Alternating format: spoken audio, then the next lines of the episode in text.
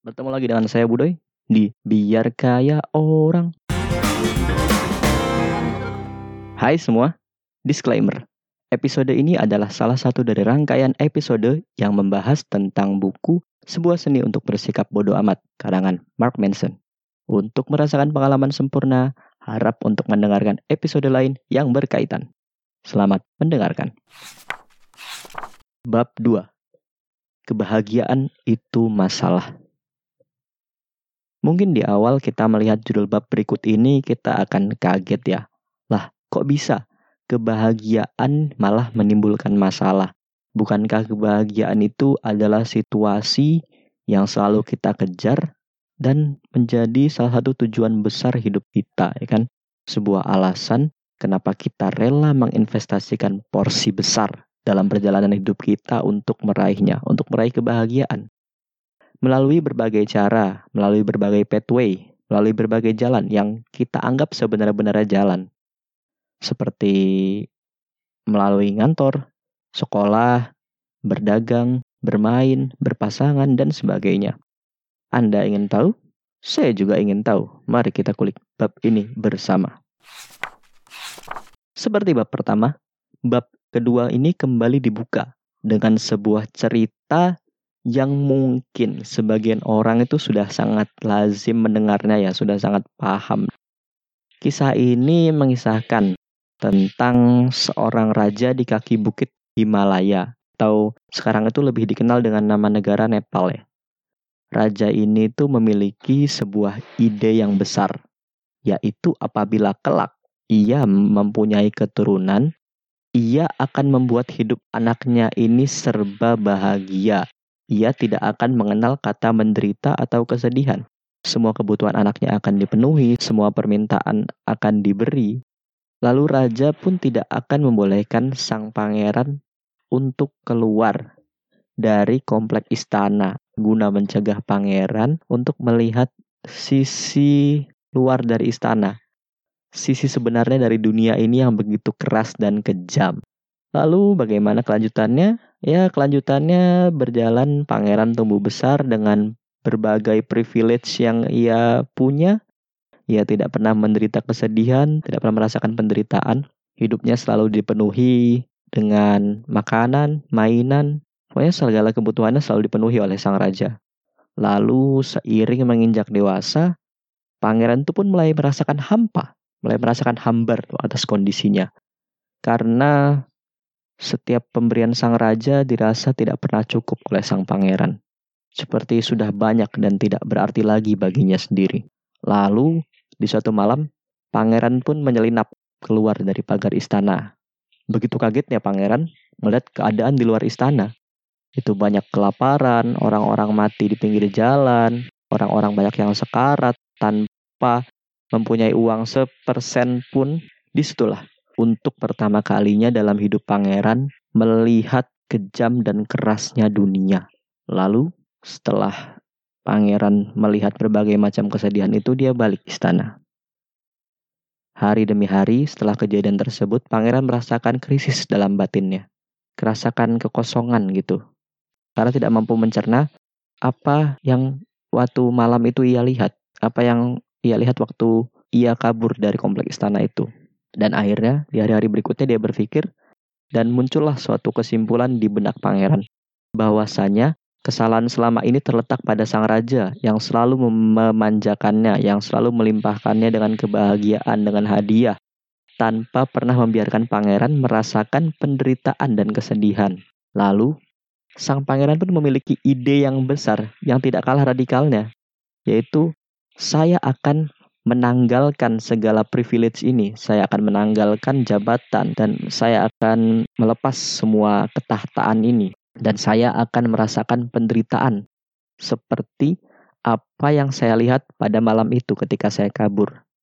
Pangeran merencanakan pada malamnya ia kabur dari komplek istana itu dan tidak pernah kembali lagi. Selama bertahun-tahun cerita pun berlanjut ya. Pangeran mendapatkan pengalaman yang ia mau.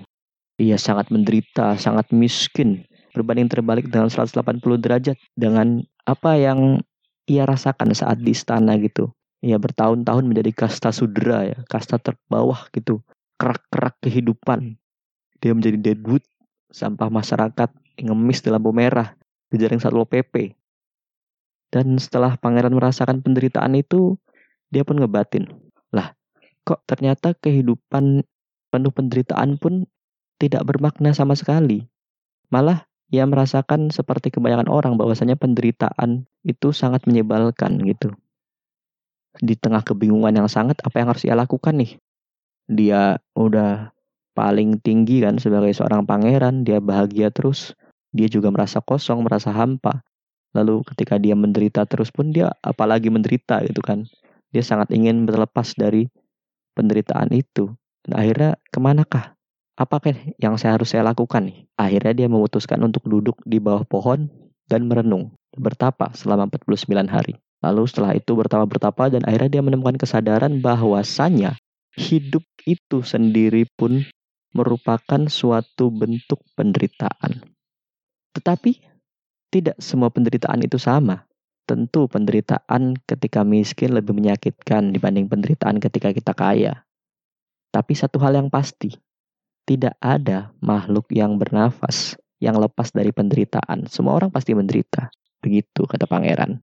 Dan akhirnya setelah mendirikan dasar filosofinya, ya seperti kata Mark ini, dia menyebarkan tuh filosofinya gitu. Dan akhirnya pangeran pun dikenal orang banyak sebagai Buddha. Filosofi Buddha itu sendiri adalah rasa sakit, kehilangan, dan penderitaan. Itu akan selalu ada dalam hidup. Dan kita harus belajar untuk berhenti menolaknya. Menurut Mark, ada sebuah premis atau pola pikir tentang kebahagiaan yang dipegang kebanyakan orang. Namun menurut Mark itu salah. Yaitu pola pikir bahwa kebahagiaan itu adalah sebuah persamaan yang dapat dengan mudah diotak-atik dan bersifat pasti. Misal, jika saya mencapai A, maka saya akan bahagia. Jika saya berpangkat B, maka saya akan bahagia ataupun jika saya menjadi C, maka saya akan bahagia. Seperti halnya penderitaan yang berbeda-beda, kebahagiaan pun berbeda-beda. Belum tentu saya ketika dikasih B, saya akan sebahagia orang itu ketika dia dikasih B. Belum tentu ketika saya bahagia berpangkat A, belum tentu orang lain akan bahagia berada di pangkat A. Seperti itu. Sebagai ringkasan adalah dalam kehidupan ini, penderitaan dan kebahagiaan datang silih berganti, bahkan untuk orang yang secara kasat mata terlihat sempurna. Lalu, penderitaan dan kebahagiaan itu tentu mempunyai kadar yang berbeda, tergantung individu yang mengalaminya. Lalu, mungkin akan muncul pertanyaan: kenapa saya harus mengalami penderitaan, sedangkan saya bisa saja terus bahagia? Nah, Mark menjawabnya dengan menceritakan sebuah andai-andai, yaitu andaikan Mark bisa menciptakan seorang superhero, dia akan menciptakan seorang panda yang nyinyir kerjaannya, yang akan berkeliling rumah ke rumah untuk memberikan satu ugly truth atau kebenaran yang menyakitkan gitu tentang apa yang sedang terjadi, tergantung kondisi apa yang sedang Anda alami gitu. Seperti, ya memang kerjaan Anda sekarang menghasilkan uang yang banyak, tapi apa itu otomatis membuat anak Anda menyukai Anda? Nah, seperti gitu-gitulah. Kayak ugly truth, ugly truth itu. Yang sebenarnya menurut Mark ini ugly truth itu bak sayuran yang dapat melawan makanan sampah yang biasa dimakan oleh ego atau mental kita. Dia akan membuat hidup kita lebih baik, akan memotivasi kita, walaupun kita merasa lebih buruk dan membuat kita menangis. Itu nih. Saat kita menerima ugly truth, kebenaran yang menyakitkan, kita akan menerima rasa sakit secara psikis, secara psikologis gitu. Dan ilmuwan mencatat tidak banyak perbedaan antara rasa sakit fisik dan psikis. Kita coba tarik dulu ke rasa sakit secara fisik.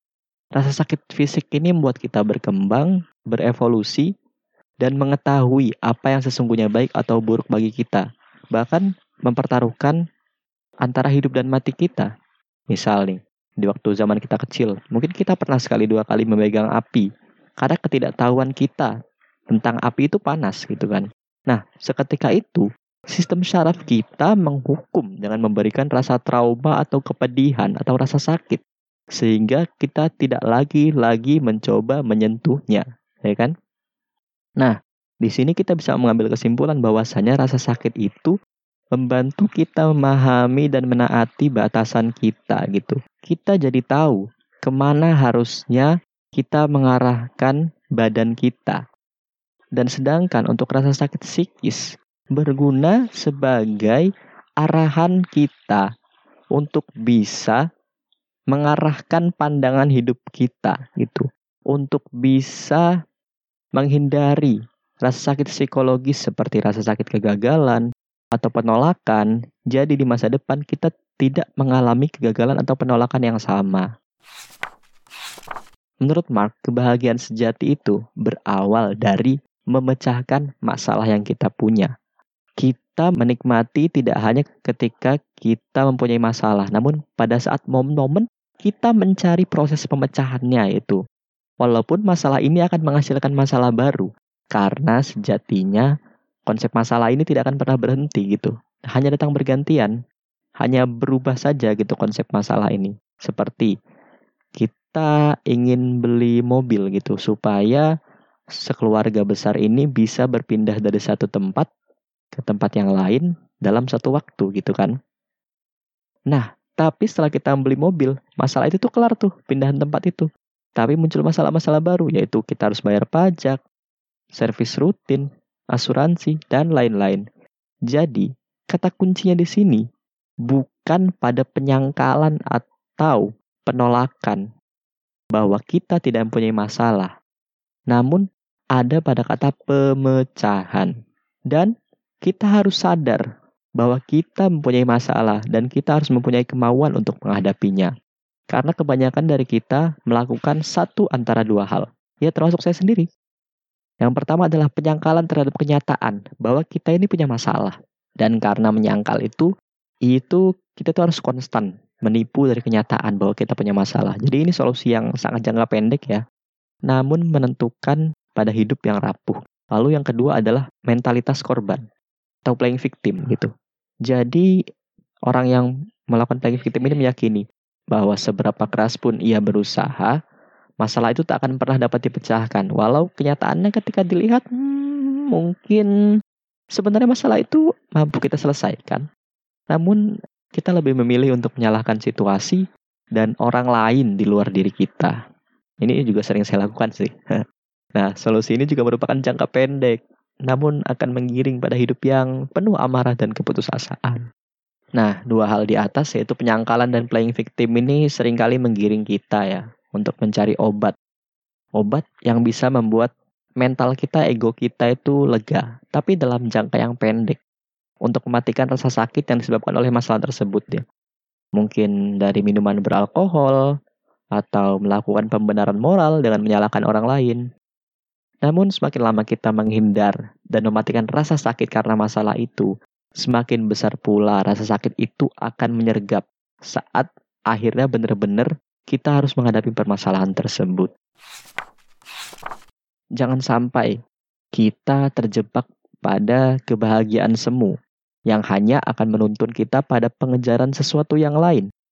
Nambah rumah, nambah anak, nambah gaji, nambah pangkat. Karena kebahagiaan hari ini belum tentu gitu akan membuat kita bahagia esok hari gitu kan. Jangan sampai kita terjebak oleh apa yang dikatakan seperti psikolog yaitu hedonist treadmill di mana kita selalu bekerja keras untuk mengubah situasi kita tapi kita seolah-olah itu berjalan di atas treadmill yang di gym itu loh yang kalau buat orang buat lari-lari.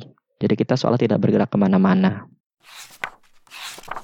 Lalu akhirnya kita sampai di subbab terakhir dari bab kedua ini yang berjudul pilih medan juang Anda di sini Mark menuliskan banyak orang ketika ditanya, apa sih yang sebenarnya ingin kamu raih dalam hidup?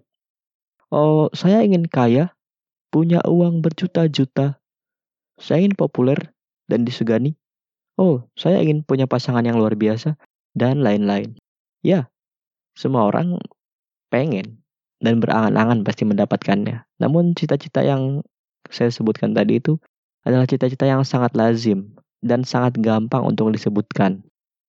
Namun ketika ditanya rasa sakit apa yang rela Anda tahan?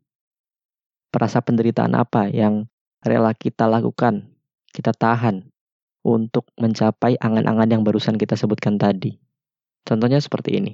Semua orang itu pengen punya gaji besar, jabatan yang tinggi, tapi tidak semua orang mau mengalami bekerja saat weekend, bekerja lebih dari 60 jam seminggu, lembur hampir tiap hari, menghadapi berkas-berkas tebal dan keputusan yang sulit, lalu menghadapi perilaku perusahaan yang memuakkan. Contoh lain lagi, semua orang ingin punya pasangan fantastis, namun, tidak semua orang rela menjalani percakapan yang alot, PDKT yang melelahkan, handphone sepi tanpa notifikasi, drama-drama emosional yang terjadi dalam sebuah hubungan. Lalu contoh lainnya, semua orang ini pengen nih punya fisik dan rupa yang menawan ya. Body yang seimbang, yang body goals banget nih. Namun gak semua orang rela merasakan penderitaan saat perawatan di skincare gitu misalkan atau perawatan tubuh lainnya, tidak semua orang rela menahan penderitaan ketika harus bercapek-capek menghancurkan otot di gym dan juga tidak banyak orang yang rela membatasi makannya hanya untuk sepiring kecil gitu tanpa micin-micin dan tanpa goreng-gorengan. Jadi di sini yang bisa kita lakukan dalam hidup itu adalah kita tinggal memilih nih penderitaan apa yang kita kuat nih ngelawannya nih. Nah, misalkan ada penderitaan, oh saya seorang hard worker, saya bisa bekerja terus-menerus tanpa istirahat, tanpa bertemu keluarga. Oh, silahkan. Berarti Anda pantas untuk mendapatkan gaji besar.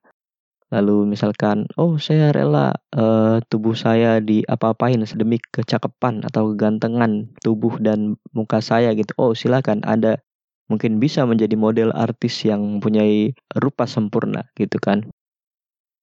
Jadi kita di sini kita hanya tinggal memilih dalam hidup, tinggal memilih rasa sakit apa yang mau kita derita. Karena sebenarnya konsep kebahagiaan itu tidak datang dengan sendirinya.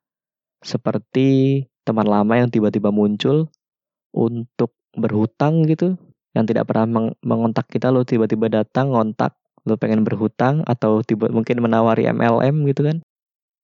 Jadi kebahagiaan itu tidak datang dengan sendirinya, tidak datang dengan tiba-tiba gitu kan ujuk-ujuk, tapi butuh perjuangan. Nah, perjuangan di sini itu adalah dalam memecahkan masalah. Keterlibatan dalam penderitaan, dalam pengalaman negatif, bukan dengan menghindarinya, bukan dengan menyangkalnya.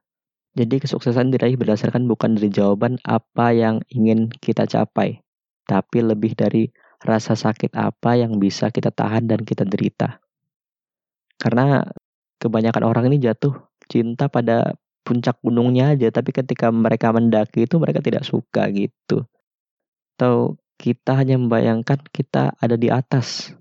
Kita hanya cinta pada hasil akhir tapi tidak pada prosesnya. Jadi Mark menekankan berproses ya di sini ya.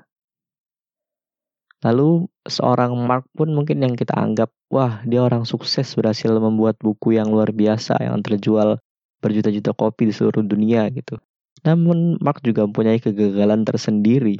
Dulu Mark bercerita bahwasanya ia pernah bermimpi menjadi seorang rockstar. Dikagumi banyak orang, dia membayangkan di sebuah panggung besar di stadion gitu misalkan.